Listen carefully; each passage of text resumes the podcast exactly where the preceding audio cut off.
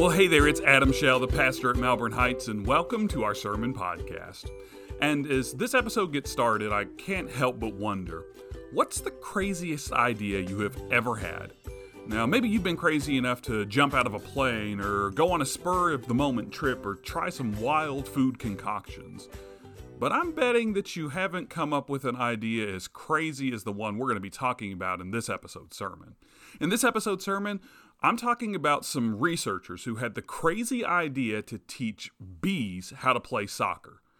That's right, they decided to teach bees how to play soccer. And believe it or not, that's not even the craziest idea I'm going to be talking about in this episode sermon. So let's get right into it. So, a couple of weeks ago, I ran across an interesting article while I was doing a, a little bit of research to get ready for my small group.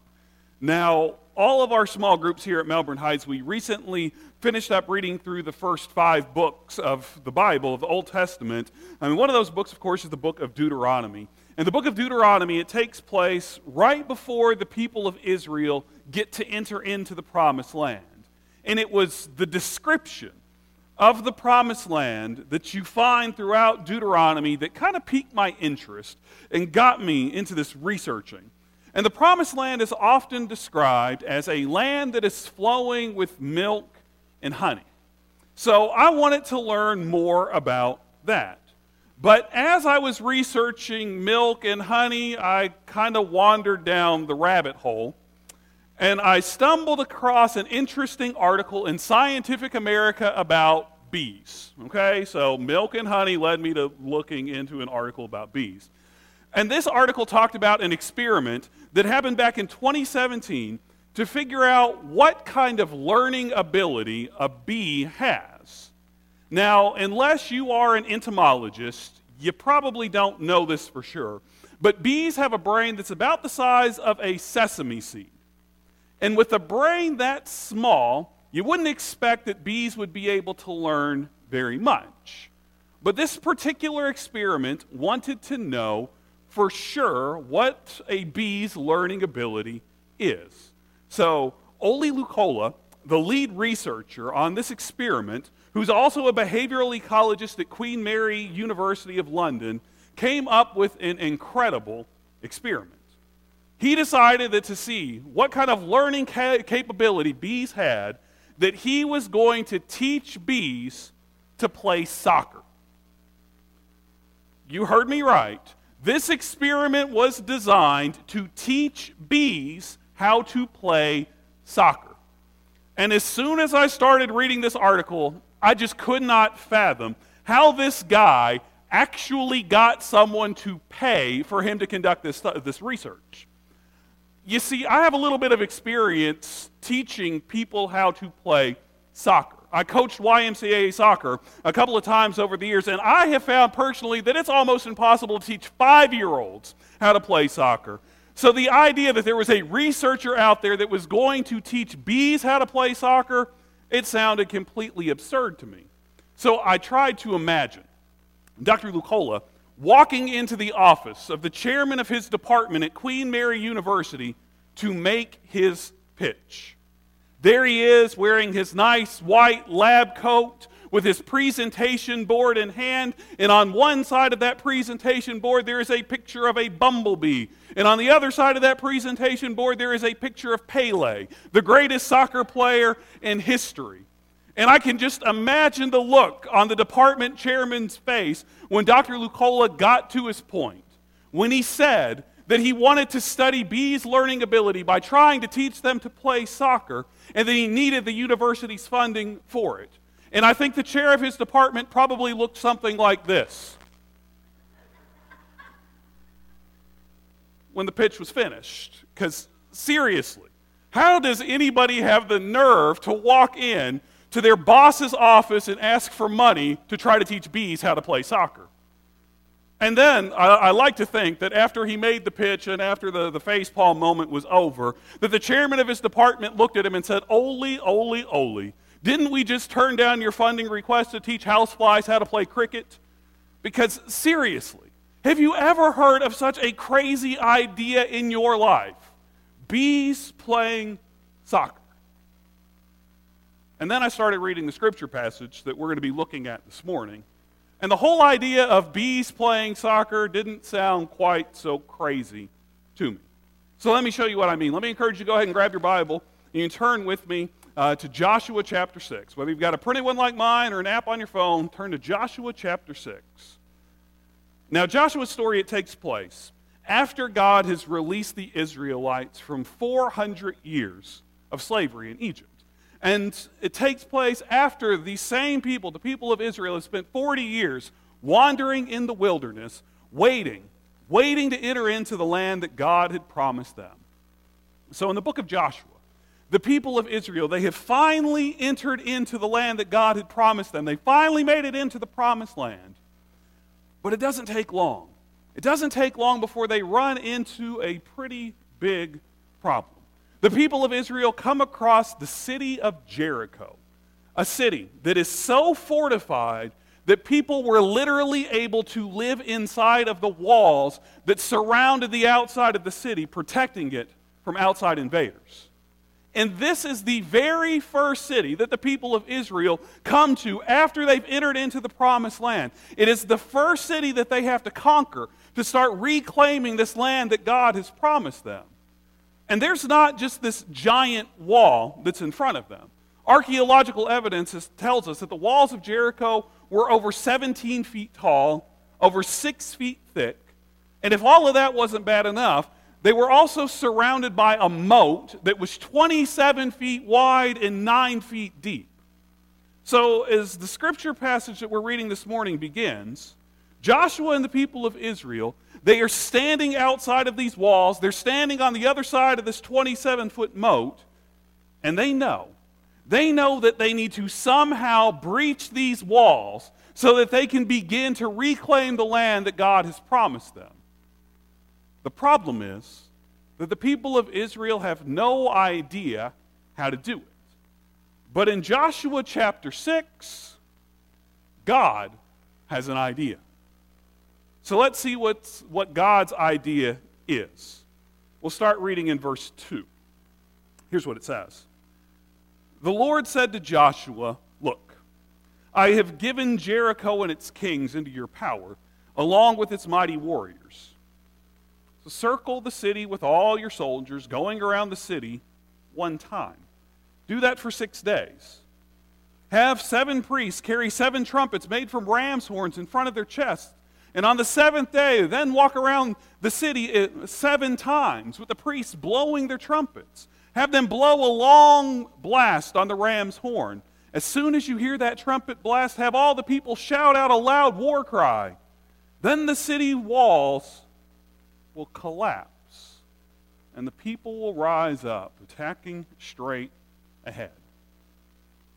Did you hear God's idea? Did you hear it? The people of Israel are supposed to conquer the city of Jericho, and they're going to do that by walking circles around the city.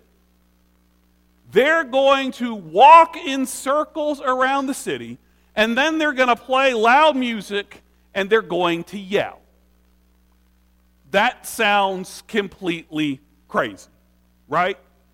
The people of Israel are going to go around in circles, they're going to play loud music, they are going to yell. That is their war plan.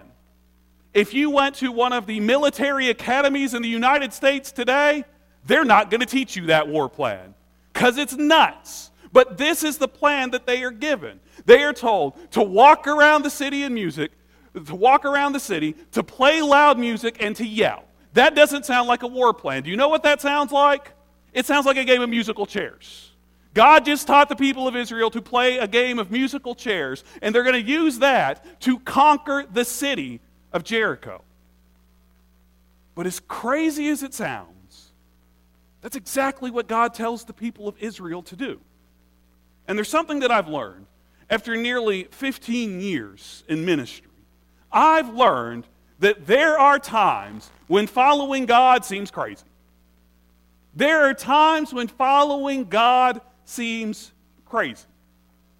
And we're in one of those times right now in Melbourne Heights.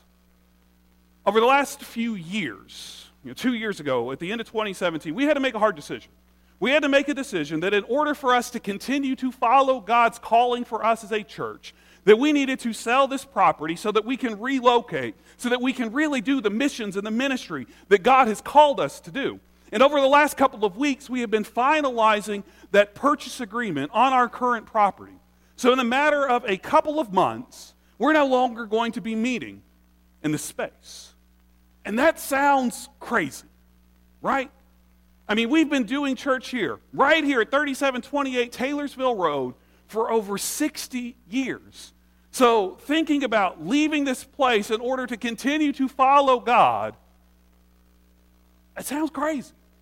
Now, maybe it doesn't sound bee, trying to teach bees how to play soccer crazy or trying to knock walls down by playing musical chairs, but it still seems crazy. And even if that weren't enough, when we leave this space, we're not moving into another permanent facility. We don't have another building that's out there that is under construction. We don't have another building at all. When we leave this place, we are going to be meeting at the Marriott East, worshiping inside of a hotel's ballroom. And that sounds pretty crazy to us, too. For most of us, for most of us, most of our lives, we have never seen a church that meets anywhere that doesn't have a steeple on the roof. So it's hard to imagine going to a place to worship God that doesn't have pews that we can sit in or hymnals that we get to sing out of. The truth is, a hotel doesn't even have a traditional sanctuary that we're used to worshiping in. And since we've never seen church done this way before, it seems too crazy to work. When we think about it, we wonder is this too crazy? Is this so crazy that new people aren't going to want to come in and worship with us?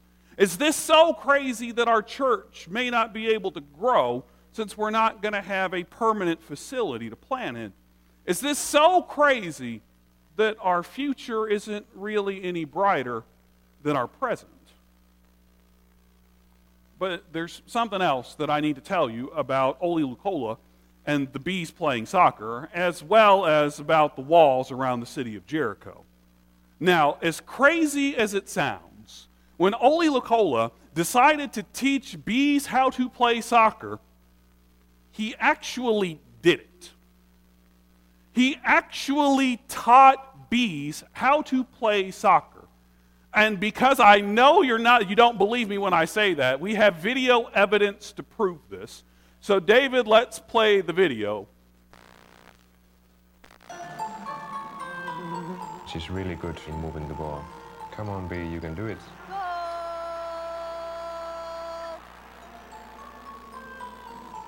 You won't believe who's playing the world's most popular sport.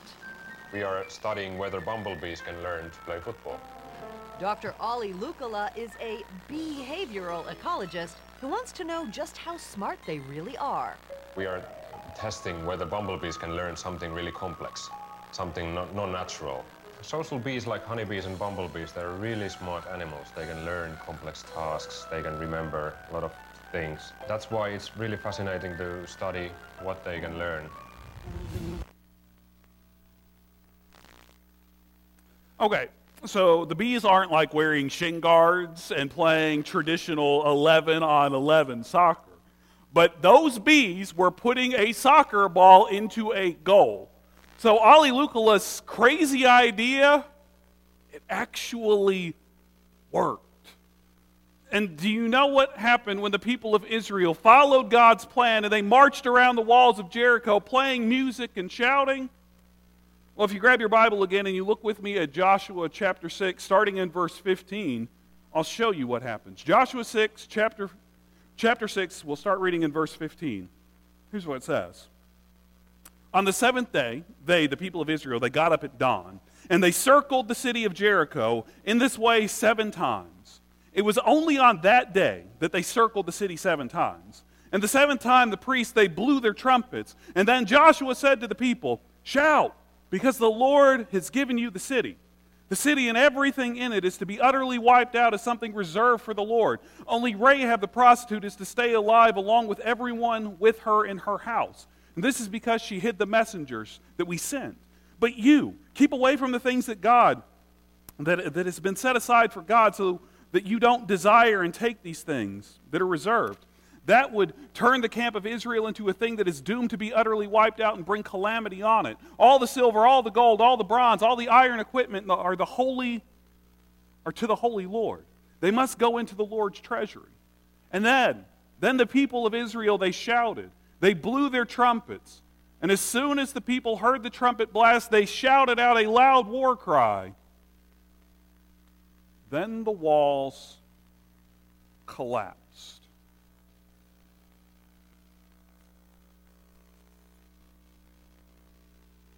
After the people of Israel marched around in circles, after they played their music, after they shouted out, the walls of Jericho came tumbling down. The walls of Jericho came tumbling down. So here's what we need to realize this morning. Just because something sounds crazy doesn't mean it's impossible. Just because something sounds crazy, it does not mean that it is impossible.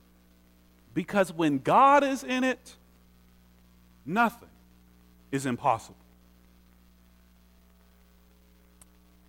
And you may not realize this, you may have never thought of this before. But that's actually why God calls us to do things that seem crazy sometimes. God calls us to do these things that seem crazy just to show how great God is.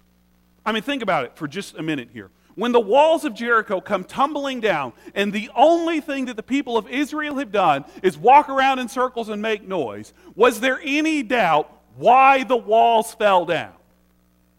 It wasn't because they had some sort of superior military strategy or might or intellect, because they didn't use anything that anyone with superior military might or wisdom or intellect would have used. The walls of Jericho came, came tumbling down because God knocked them down. And there was no doubt that God was the only reason, the only way those walls would have fallen down.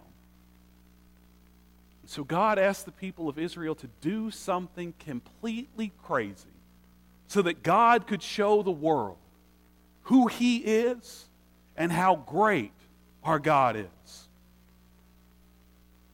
And I believe that God's doing the same thing with our church. Because when you stop and think about it, over the last 60 years, our church has really had every reason to succeed.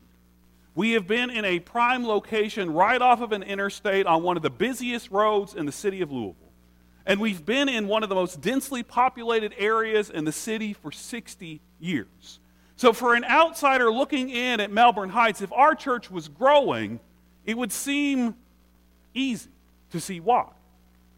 It would seem like we just happened to be the right church in the right place at the right time.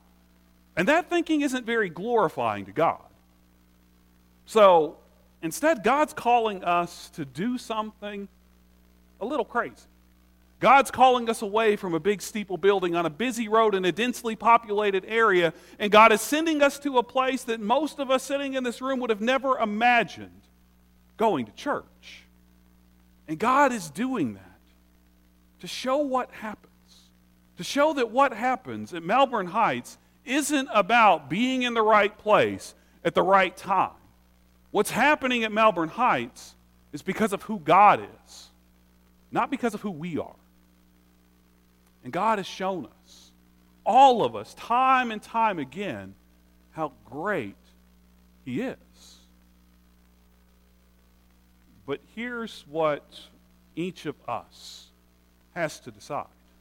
Here's what we have to decide Are we crazy enough to follow God? Are we crazy enough to follow God?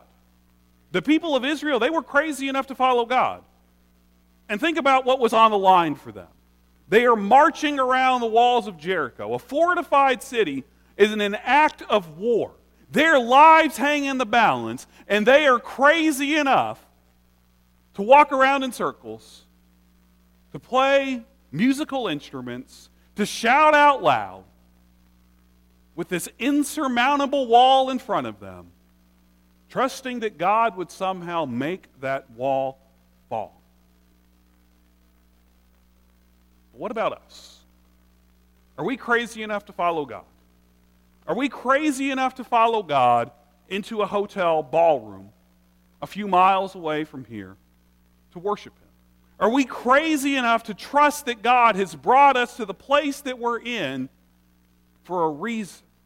Are we crazy enough to trust that God will use us to show the world how great He is and to bring more people to trust and believe Him?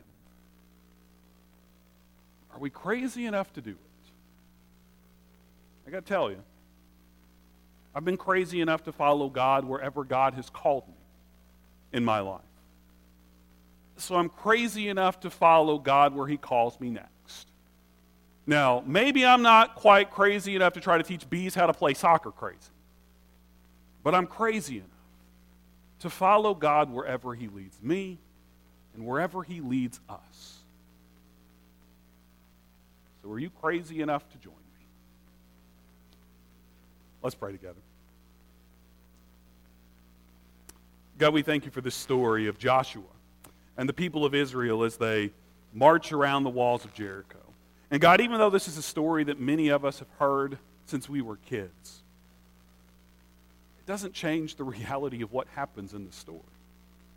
God, the people of, of Israel did something crazy because you called them to it. You asked them to do this, and you made it work. God, you are calling our church to do something that seems a little bit crazy to many of us sitting in this place this morning. You're calling us to step out into faith, to walk away from the familiar, what we've known for so long, and to trust you as you lead in a new direction. And that's hard, God. But if you're in it, nothing is impossible. So, God, allow us to be as bold and courageous in our faith as the people of Israel were, to step out, even if the world thinks that we're crazy so that you can show the world how great you are. We pray it in Jesus' name. Amen. Hey, it's Adam again, and thank you for listening to this episode of our sermon podcast. And as you've listened, I hope that you've realized that sometimes following God will lead you down some pretty crazy paths.